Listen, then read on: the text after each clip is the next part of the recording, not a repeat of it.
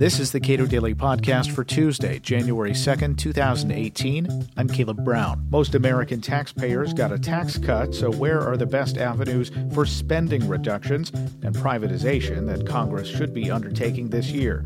Chris Edwards, editor of DownsizingGovernment.org, discusses some of the prime cuts in federal spending for 2018. The Republican plan to cut taxes for the broad majority of American taxpayers uh, and many corporations um, didn't receive a single Democratic vote. And uh, in 2018, now, in thinking about spending cuts that uh, ought to be undertaken, it almost seems like a bridge too far. So, where are the areas where you you believe there could be uh, a bipartisan agreement on reducing or eliminating a lot of spending? Well, spending cuts are certainly on the agenda in 2018. Uh, now that tax reform is off the agenda, uh, I think Republicans in Congress will uh, focus on a number of spending reforms. I'll give you uh, a few examples. Uh, farm subsidies. Uh, Congress will pass a big farm bill this year. Uh, the last big bill was in 2014, and the current bill expires this year. So there will be a big battle over farm subsidies. President Trump, in his budget last year, uh, proposed cuts to farm subsidies, and uh, I think that there's a good chance that we could get some cuts this year. President President Trump has also proposed uh, reforms and cuts to the Social Security Disability Insurance Program. This is a 150 billion dollar program that has so much waste and inefficiency in it that you'll even see mainstream media outlets discussing the problem with the program. Essentially, there are uh, there appear to be millions of Americans who have uh, only marginal disabilities who should be in the workforce who want to work, but once you start taking Social Security disability money, you're essentially not allowed to work. So the current system makes no sense, and there is a broad coalition of policymakers who believe we should make reforms, reduce the benefits, and encourage people to get back into the workforce. That would be a win win for government, uh, reducing uh, government costs as well as increasing uh, the participation rate in the labor force. So there are some areas here that could be bipartisan uh, reform uh, uh, agreements. So let, us take agricultural policy to begin with. There is I guess it, I guess it's a strategic uh, measure that merges farm subsidies with things that you could argue don't have anything to do with agriculture. Well, the, the way Congress usually does uh, farm bills is uh, it uh, pairs them up with food stamp spending, which is about 80 billion a year. Farm subsidies are about 30 billion a year, and so if you if you uh, join farm subsidies and uh, food stamps together, uh, you make rural and urban interests happy. Republicans in the past have tried to separate out these bills because they tend to favor farm subsidies, but they they've proposed cuts in food stamps uh, we'll see this year. I think uh, the, the an interesting coalition is that environmental groups generally do not like farm subsidies, and of course, pro-market small government groups like Cato and many of the conservative groups as well uh, w- uh, want to cut farm subsidies as well. Uh, the environmental groups have been very effective in the past in making the case that you know farm subsidies they're bad for the environment. they go to high earning businesses that don't need government subsidies. So I think there could be good coalition there that uh, cut subsidies this year in, in uh, agriculture. In fact, I would commend to people look at the Environmental Working Group for lists of specific companies that derive the largest benefits from our uh, federal farm subsidies. That's right. And we have a chapter in our new book, uh, Downsizing Federal Government Spending on Agriculture Subsidies. That's a real ripe one for reform this year. All right. So, uh, with respect to Medicare and Medicaid, there, you know, these are entitlement programs. I, I think they're rightfully thought of as as welfare programs. The uh, the Affordable Care Act pledged some cuts to uh, Medicare, but it are is something greater or something some reform of those systems to curtail costs on the horizon? Well, uh, the, both of Medicare and Medicaid are giant problems. Just to give you some raw numbers that are really uh, eye popping. I mean, uh, Medicare spending is now 700 billion a year, and the official projections show it rising to 1.4 trillion a year by 2027. So, you know, doubling uh, in 10 years. Medicaid is 400 billion a year currently. It's expected to rise to 650 billion 10 years from now. It's absolutely uh, extraordinary. And on, you know, the other big entitlement, of course, is Social Security. It is currently a trillion dollar program, believe it or not, uh, expected to rise to 1.7 trillion 10 years from now. So this is a huge problem. Um, at Cato, we've proposed all kinds of solutions. Generally, with the healthcare programs, we want to uh, uh, reduce the amount of subsidy and then take the subsidy and and uh, provide it to individual consumers uh, to and increase competition uh, in healthcare marketplaces rather than the current system that pumps out these hundreds of billions of dollars in subsidies to the healthcare providers. That system makes no sense. It creates inefficiency. we think smaller subsidies directed to individual consumers and opening up competition in the marketplace is the direction to go with healthcare reforms. Now, e- economists generally favor cash payments over some sort of ad- uh, large scale administration of benefits uh, to people as, as a pure efficiency model. How much efficiency uh, is lost, or how, how many of those dollars for a lot of these large scale programs like Medicare and Social Security and, and Medicaid are essentially lost by the, the bureaucracy that administers them?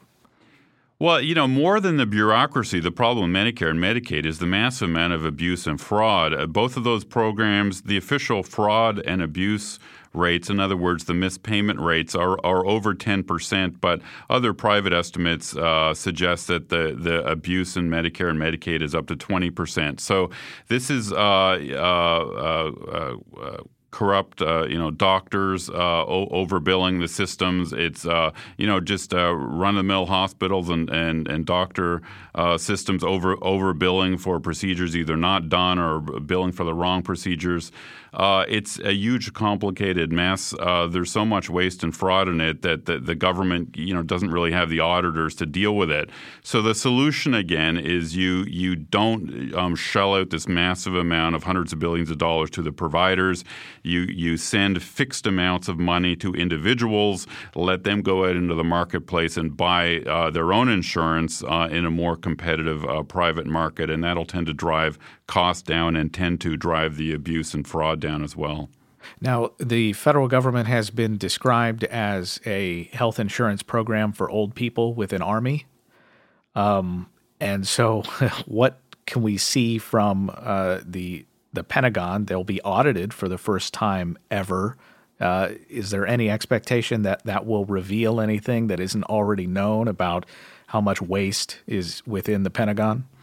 Well, for over 20 years now, there's been a requirement that uh, federal agencies ha- uh, should be uh, have detailed audits and must uh, have clean uh, financial statements, sort of like uh, the audits of big publicly traded private companies. I believe the Pentagon's the only agency that has never passed these passed these clean audits, and I don't think it's anywhere near the the the Pentagon has hundreds of computer and accounting systems. They don't work with each other. They lose massive amounts of inventory, as a lot of our listeners listeners know, the the uh, procurement uh, for everything from fighter jets to uh, you know hammers and screwdrivers at the Pentagon uh, is a total mess. Uh, the the Pentagon owns all kinds, like the federal government in general, owns a massive amount of properties and structures that it doesn't know it has. Uh, it, it, really is a mess. Uh, uh, Cato's Chris Preble has talked a lot about how we need another uh, base closing round. There's uh, too many military bases. We need to downsize the number of bases. So all these reforms to uh, the Pentagon can be done and should be done uh, without uh, reducing the effectiveness of our uh, fighting force. So there is a lot of opportunity there. Again, there should be opportunity for bipartisan cooperation to squeeze uh, the waste out of the Pentagon. One of the things that uh, Donald Trump on the campaign trail talked a lot about was crumbling infrastructure in the United States. And I know you've done some work on what infra- what the status of infrastructure is in the United States. Um, where is the federal spending on infrastructure not needed? Uh, federal spending on infrastructure is needed virtually nowhere. Uh, I think the vast majority of infrastructure uh, uh is a state and local responsibility and a private responsibility, uh, and I think we ought to get the federal government out of it. Uh, the federal government just adds a lot of rules and regulations that raise costs. So, for example, when state when states build highways, they have to use unionized labor because of federal rules. That raises costs.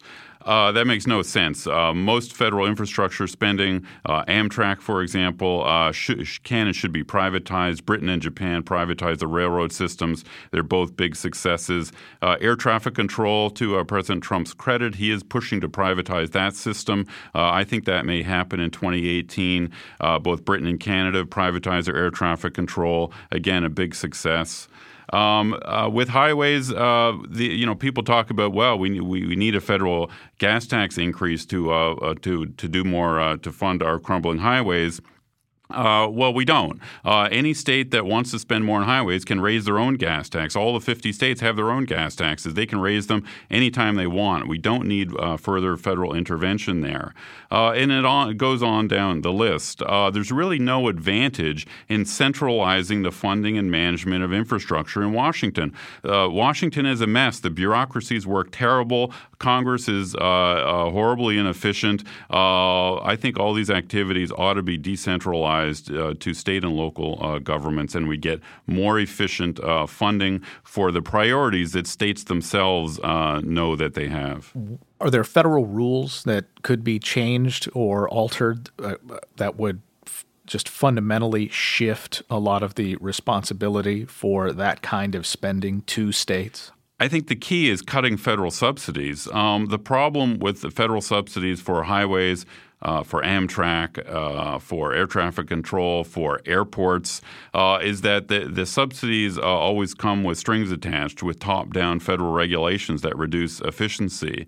Um, so, for airports, for example, uh, many other nations have privatized their airports. Half of all European airports are private now.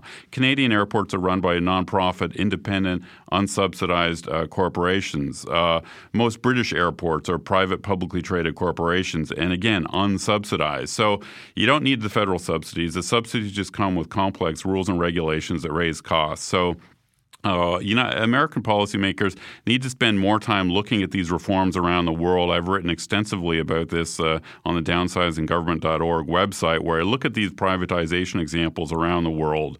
Uh, so now that we've got tax reform in Washington, uh, after uh, many years uh, of following the lead of other countries reforming their tax systems, now we need to move to areas like infrastructure, look at these good reforms that other countries have done, and implement the best ideas here in America.